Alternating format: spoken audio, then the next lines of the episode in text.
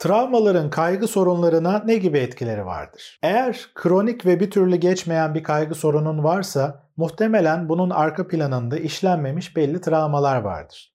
Bu arada travma deyince illa aklına büyük olaylar gelmesin. İşte her türlü ilişki problemi, başarısızlıklar, duygusal olarak ihmal edilmek, değersiz, yetersiz hissetmek gibi her türlü durum gündelik hayatta başa çıkmakta zorlandığın her biri birer travma.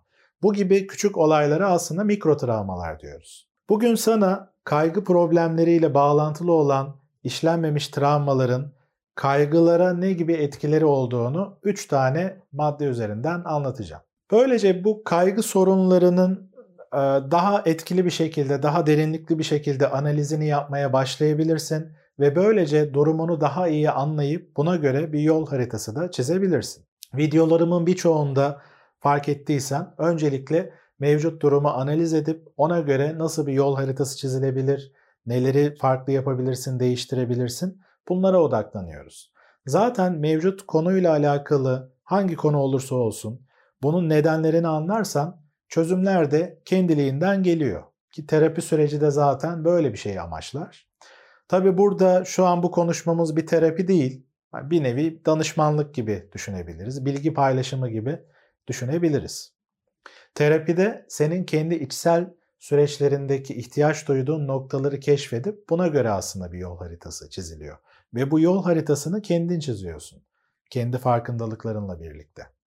Peki konumuza geri dönecek olursak, travmalar kaygı sorunlarıyla doğrudan bağlantılı olabilen tarzda konulardır.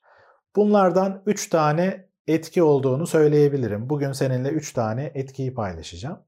Bu etkilerden ilki travmaları yaşadıktan sonra kaygıları olan etkisi belli tetiklenme durumları yaşamaktır. Ve bu tetiklenme durumları sende aslında kaygı duygusuyla kendini gösterir. Diyelim ki çocukken baban sana kızdığında, bir otorite figürü olarak sana kızdığında kaygı duyguları yaşıyordun. Cezalandırılma korkun vardı, hatta cezalandırıldığın, kendini kötü hissettiğin şeyler yaşadın. Ve bundan dolayı da babana karşı hep özellikle çocukluk döneminde kaygı duygularıyla yaklaşıyordun. İşte bu çocukluk kaygıları eğer daha sonradan işlenmezse yani bu olaylara daha sonradan geriye dönüp bakıp bunları kendi içinde oturtmadıysan belki de güncel hayatına bu topluluk karşısında konuşmak, sunum yapmak ya da başarılı olan e, bir kişiyle hani, takdir ettiğin ya da otorite konumunda olan bir kişiyle karşılaştığında onunla konuşmakta zorlanma gibi kendini gösterebilir. Yani aslında senin geçmişteki o travmaların tetikleniyordur. Otorite karşısında, saygı duyduğun birisi karşısında ya hata yaparsam, işte ya oradan negatif bir şey gelirse gibi korkular tetiklenebiliyor. Çünkü beyin böyle çalışır. Paket programlarla çalışıyor. Yetişkin olarak artık çocukluk dönemine göre daha çok boyutlu düşünmene, duygu kontrolünün daha yüksek olmasına, birçok kaynağa sahip olmana rağmen bu olaylar tetiklendiği zaman işlenmemiş şekilde e, kaydedilmiş olaylar tetiklendiğinde oradaki paket program buraya doğrudan yansır ve kendini adeta o küçük çocuk gibi hissedersin. Babanın karşısında o sana kızdığında, seni onaylamadığında, takdir etmediğinde hissettiğin o kaygıyı yaşarsın. Ve o zaman ne oluyor? Bir nevi tarih tekerrür ediyor. Geçmişteki o paket programını hala güncel hayatında farklı farklı yerlerde yaşıyorsun. Ama senin odak noktan eğer sadece kaygının kendisinde olursa, yani benim kaygı sorunum var gibi, o noktada belki de bunun arkasındaki bu gibi işlenmemiş travmaları gözden kaçırabilirsin. O yüzden kaygı sorununun bir travma tetiklenmesi sorunu olabileceğini de düşünmen faydalı olacak. Travmaların kaygı sorunlarına ikinci etkisi de şudur.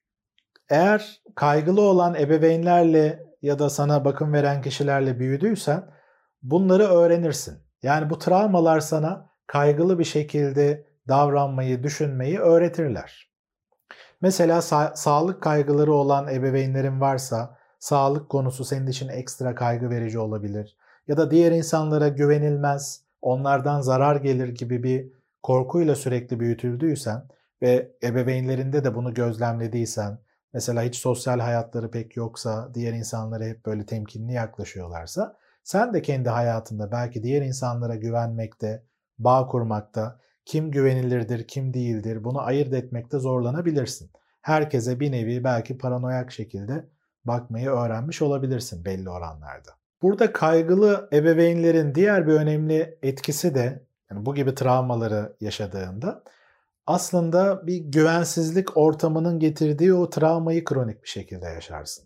Çünkü bir çocuk olarak ebeveyninin stabil, güçlü, duygularını kontrol edebilen, yerine göre uygun davranabilen tarzda kişiler olmasına ihtiyaç duyarsın. Çünkü çocuk olarak sende bu kapasiteler yok.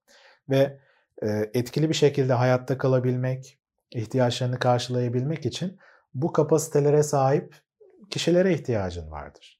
Eğer ebeveynlerinde bu anlamda sıkıntılar varsa, sana güven vermiyorsa, onlarda belli yetersizlikler görüyorsan bu alttan alta senin kendini de güvensiz hissetmene, kaygılı bir ruh halinde olmana neden olur. Bazı kişiler e, daha erken olgunlaşabiliyorlar. Belki sen de kendi ebeveynlerinde onların yetersiz kaldığı, eksik kaldığı noktaları gördüğünde belki sen erken olgunlaşıp erken sorumluluklar alarak kendi kendine yetebilmeyi öğrendin. Ve bu kendi kendine yetebilmeyi öğrensen bile bir şekilde e, karşılaştığın durumlarla kendi kendine başa çıkabilmeye başlasan bile alttan alta yine de içten içe bir güvensizlik hissi hissedebilirsin. Özellikle hayatında belli zorlu dönemlerden geçiyor olduğunda bir yerde bir şeyler yetersiz kalabilir, eksik kalabilir. Belki birilerinden destek alman, bir şeyleri danışman gerekebilir. Ama sen e, kendinden başka olan kişilere karşı bir güvensizlik e, duygusu içine girmeyi öğrendiysen ki ebeveynlerinle alışık olduğun duygu bu. O zaman ne oluyor? Hani ben halletmeliyim gibi bakarsın. Çünkü erken yaşta olgunlaştığın için her şeyi kendi kendine halletmeyi öğreniyorsundur. Ki bu kaçıngan bağlanma eğiliminin de önemli kökenlerinden biridir. Kendi kendine yetebilmeyi öğrendikçe dışarıdan desteğe ihtiyaç duyduğun noktalarda ekstra kaygı verici olabilir senin için. Çünkü alışık değilsin buna ve hayal kırıklığına uğrama korkun oluyor. Özetle kaygı sorunları olan ebeveynlerle büyümek bu kaygı sorunlarından ekstra bir şekilde etkilenmeyi de tabii beraberinde getiriyor. Bu bir nevi aslında öğrenilen kalıplar oluyor. Bu öğrenmeler dediğim gibi farklı şekillerde olabiliyor. Bu kaygıyı doğrudan kendine alıp kendini de yetersiz, kaygılı birisi olarak e, konumlandırmanı sağlayabilir. Ya da hayır ben öyle değilim, yeterliyim, güçlüyüm, üstesinden gelirim gibi bir pozisyonla başa çıkmaya çalışabilirsin. Ama her iki durumda da alttan alta kaygı duygusu vardır. İşlenmemiş travmaların kaygı sorunlarına önemli bir etkisi de belirsizliği tolere etme kapasitesini geliştirmeyi zorlaştırmasıdır aslında. Belli yaşadığın travmaları tekrar yaşamamak için artık her şeyi öngörebilmek istersin. Çünkü muhtemelen bu travmaları yaşadığında o an hazırlıksız yakalandın ve başa çıkamadın, zorlandın, ne yapacağını bilemedin ve bu senin içini acıttı. Zorlandın, o negatif duyguların içinden kendini çıkaramadın belki de.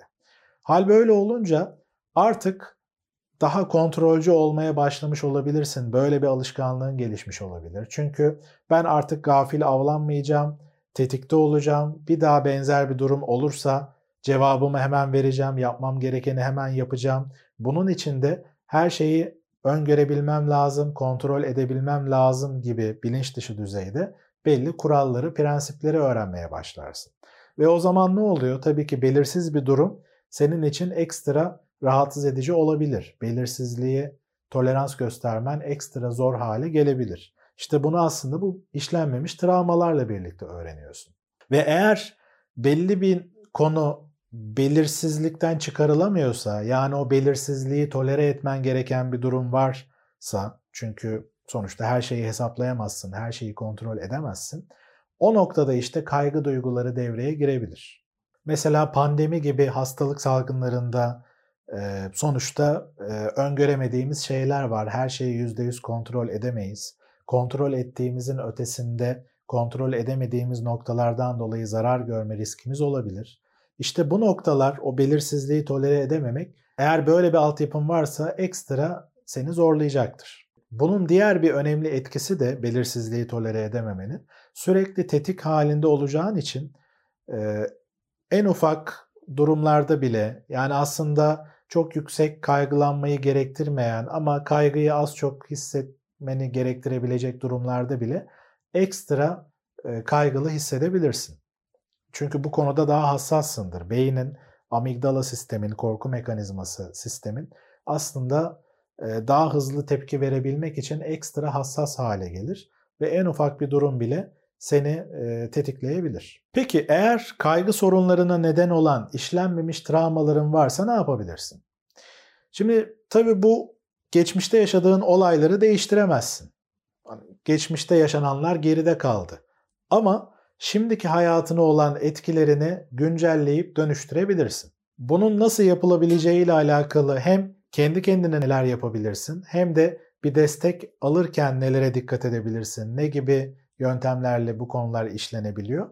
Bunları travma ve EMDR e, konusunu işlediğim video dizilerinde detaylı olarak anlattım. Eğer bu konu ilgini çekiyorsa bu videoları izleyebilirsin. Konu ile ilgili düşüncelerini, görüşlerini aşağıdaki bölümde paylaşabilirsin.